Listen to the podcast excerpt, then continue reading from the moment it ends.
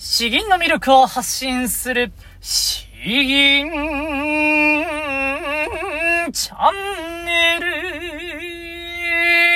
ル。おはようございます。こんばんは。詩吟チャンネルのヘイヘイです。このチャンネルは詩吟歴の長い長い私ヘイヘイによる詩吟というとてもマイナーな日本の伝統芸能の魅力をわかりやすくざっくばらんにお話ししていくチャンネルです。えー、元気でしょうか？僕は今日は、今日は明日が有給なので、えー、今すごく嬉しいですね。えー、ということはまあ置いておいて、え、今日も元気にやっていきたいと思います。今日はですね、えー、改めて、まあ、あの、だいぶその、今まで詩吟経験者に向けてお話をしてきたんですけれども、そもそも詩吟がよくわからないよと、エロ詩吟しか聞いたことがないよとかですね、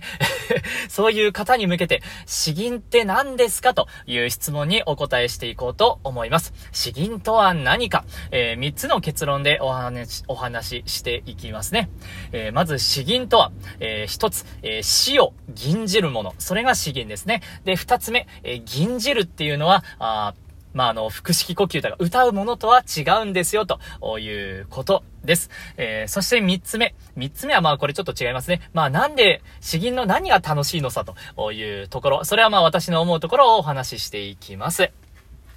では早速ですね、えー、詩吟とは何か、あそこの方から説明していきたいと思います。詩吟とはですね、本当に書いて字のごとく、詩を吟じると書いて、えー、詩吟ですね。まあ、銀営とか、とかも言われますけれども、まあ、なんで銀道とか色々言われますけど、まあ、詩吟、詩吟でいいですね。どれも一緒です。で、えー、その、詩吟とは何かというとですね、その、もの、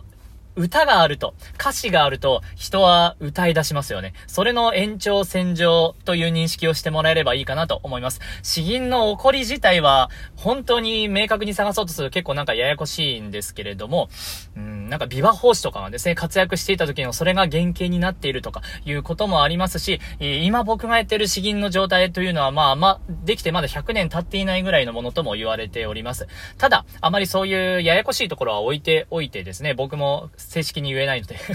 え、大事なのは、その、日本にはですね、漢詩の文化があるんですよ。漢詩、俳句、和歌、こういう詩を作る文化があるんですね。中国から輸入してきて、それもさらに書き下し文、読み下し文にして楽しむという文化があるんですけど、この立派な詩があるのに、じゃあそれを表現したいってなった時に、ただ読むことしかできないんですよ。これはもやもやしませんか？もう美しい、美しい声に出したい詩があるのに、じゃあそのの詩を表現しようと思ったら、ただ読むだけ。えー、それでもやもやした人がいくらいてもおかしくないと思うんですよ。そういう風にして、えー、じゃあ詩を、もうもっと表現したいっていう風に、えー、生まれてきたのがこの詩吟だと、僕は認識しています。まあ、特にあの、なんて言うんですかね。幕末の時代とか、あ国が、外国が、いて気が攻めてこようとも、俺は国を守るんだみたいな感じで、なんかあの、結構自分を高めるために、えー、吟じた侍とかがいたというふうにも聞いたことがあります。そんな感じですね。えーいい詩があるから、じゃあそれを表現する。それが、あ詩吟なんですね。もう一番広い意味で言うと、そう、それが詩を吟じるから詩吟。えー、だから、まあ、あのー、まあ、いろんな種類、漢詩も吟じれば、俳句も吟じるし、和歌も吟じるし、今で言うとなんか新体詩とかですね、そういったところも吟じたりする人がいるということです。じゃあ、吟じるってそもそも何なのさということになるんですけれども、吟じるっていうのは、なんて言うんですかね、えー、明確な定義、ちょっと自信ないですけれど、お腹を使って地声で、朗々と吟じるという、多分そんな感じになるかなと思います。少な、少なくともですね、歌うとは違うんですよということは声を大にして言いたいですね。歌うとは違うんです。え僕はあのー、ゴスペルを、英語で歌うゴスペルをですね、あの、天使にラブソングで有名なあの、ゴスペル、ゴスペルって言っていいのか、ゴスペルを、まあ、あの、10年以上歌っているわけなんですけど、まあ、あの、大体歌うことと吟じること両方使い分けることができます。なんていうかな？えー、じゃあ、その二つを吟じ、吟じたり歌ったりしてみましょうか。えー、ふるさと、ふるさとにしようかな。えー、まず歌う感じですね。うさぎおいしかの山、こぶなつりしかの川。結構あの、響きを重視して、えー、言葉というよりも、響きで、えー、人を、まあ、気持ちよくさせる。えー、そういった感じが歌なんじゃないかなと思ってますけれども、じゃあこれを吟じようとするとどうなるかですね。うさぎおいしかの山、こぶなつりしかの川。えー、こんな感じでもう地声バリバリでですね、まあやっぱり演歌っぽいって言った方がまあわかりやすいんですけれど、ただまあ演歌が吟じてるかというとちょっと違うんですけどね。という風に、えー、歌うのと吟じるのとは違うんですね。だから、まあ、それの独特な雰囲気が、あまあ、出てきて面白いということがあります。じゃあ三つ目。なんでそんな、てか詩吟、そもそも何が楽しいのさという話ですよ。えー、こんなのなんでやってるのとかですね。まあ、10中10句聞かれるんで、えー、お答えしておきますと。うんそうですね。えー、この漢詩、美しい詩を表現することができる、楽しむことができるですね。えーその詩自体を楽しめるっていうのが詩吟の醍醐味だなと思います。詩っていうのはもうほんといろんな人が古今東西作ってきたものなんですよ。もう果ては天皇とかですね、海外の有名なもうポエマ、ポエマって言ったら違います。詩人とかですね、えー、ほんと有名なあ戦国武将とかいろんな方が作っているもの、それを味わうことができるということがあります。えー、あとはですね、その、なんていうかな、年を重ねれば重ねるほど、その味わい深さがですね、もうよくわかってくるんですよ。というところもあったり、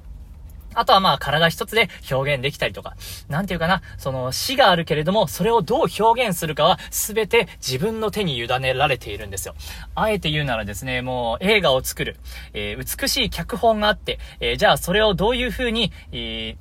ー、もう映画を作ろうかというと、その映画監督がまさに、えー、この死因を吟じている人すべてになるんですね。えー、ここに盛り上げを入れようかとかですね、ここ丁寧に話そうかとか、ここテンポよく行こうかとかですね、そういうことをいろいろ考えてどうやったら最大限伝わるかなとか、そういうことを考えるのが詩吟なんですよ。ということで、まあ、これ話すとキリがないので、この辺にしておきますけれども、詩吟とは何か？詩を吟じるというもの。えー、じゃあ吟じるって何なのか？吟じるっていうのは歌うのとは違って、お腹を使って地声で朗々と声を出すということ。で、じゃあ何、何が楽しくてやるのか？えー、これはもう詩を最大限表現する手法が、えー、この詩吟なんですよという話でした。えー、まあ、少しでもだいぶ 駆け足で言ったような気がしますけれども、伝われば幸いです。では今日はですね、えー、後半銀の方に移っていきます。えー、先日のスタンド FM の方ですね、あの、リクエストいただきましたので、それにお答えしていきます。三国志が僕大好きなんですね、本当三国志。えー、小中学生の頃からブックオフで横山光輝の三国志を全巻買い漁って、それを多分10周はしてますね。60巻10周ぐらいは多分全部読んでいて。で、たまに、あ、このシーンが読みたくなったなって頭の中ふとよぎると、その巻を探し出して読むとかですね、そんなことばっかり繰り返していました。えーえー、そう、小説も、吉川英治の小説を読みましたし、蒼天航路も読みましたし、えー、ゲームもやりましたね。ということで、この三国志、どんな詩があるのか、あちょっと聞きたいですという話だったんで、お答えしていきます。三国志はですね、まあ、そこそこやっぱあるんですよ。えー、八人の図、えー、これあのー、諸葛亮孔明が、リクソンかな？えー、撃退するときに使ったやつですね。えー、もありますし、石壁。まあもうめちゃくちゃ有名ですね。石壁もあります。あと、これ秋風っていうのかな？秋風五上限っていう、もういい感じの長い詩があるんですよ。これ僕ちゃんと教わったことないのがちょっと悔やまれるんですけど。そう、これは構成銀で楽しいんですよね。で、今日、えー、吟じていこうと思うのはこちらですね。七歩の詩、えー、装置。という方が作られました。装置、装という字がついているんですけれど、まさしくこれ、曹操の、あの曹操の、えー、息子の一人なんですね。えー、自分がとても、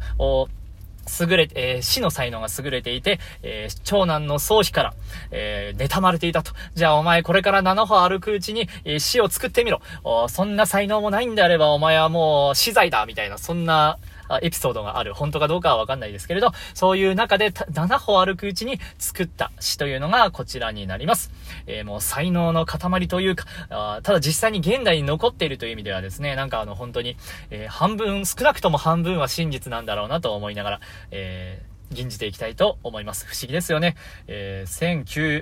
1900年代に作られたから、えー、2000年近く前ですね。いやそういうのも楽しみながら吟じていきたいと思います。七歩の死、装置。豆を煮るに、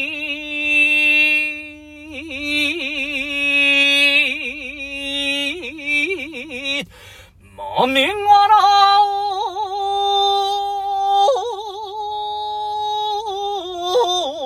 をたく豆は府中に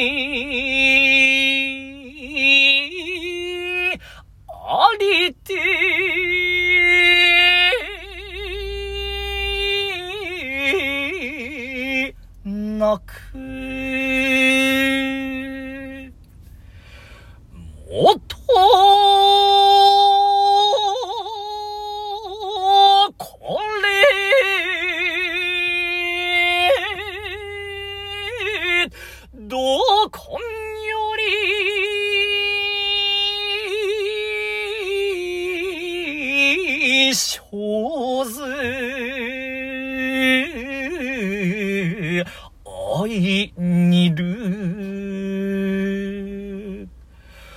なんぞ、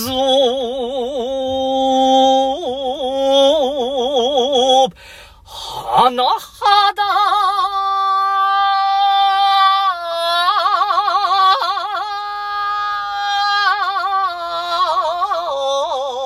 急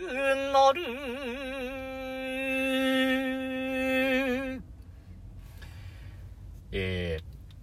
かがでしたでしょうか？これもう内容めちゃくちゃ皮肉ってますよね。えー豆を煮るのに豆柄を炊く。えーこの同じものから生まれたものなのに、えーそれによって自分が、えもう煮られていると。熱い熱い煮えたぎった釜の中で、えもう茹だ、茹でられて、え苦しい思いをしている。えーもともと同じものなのに、なんでこんなことに、えなってしまったんだろうという、この、この直接言わないけど、例え話なのにストレートパンチが来るような、えこの、この例えの力ですね。えー いやー、7個でこれがパッと出てくるとか意味がわからないですね。という感じで、もう2000年近く前の話なんですけれども、こういう風に話題に出したり楽しんだり、えーそういったところができるのがやっぱ詩吟が楽しいところですね。ということで、えー今日は感じ、こんな感じにしたいと思います。引き続き、リクエスト、質問等あればですね、僕もあの、配信の内容をいつも考えて悩んでいるので、とても助けになります。ではでは、詩吟の魅力を発信する詩吟、詩吟チャンネル、今日は以上です。どうもありがとうございました。バイバイ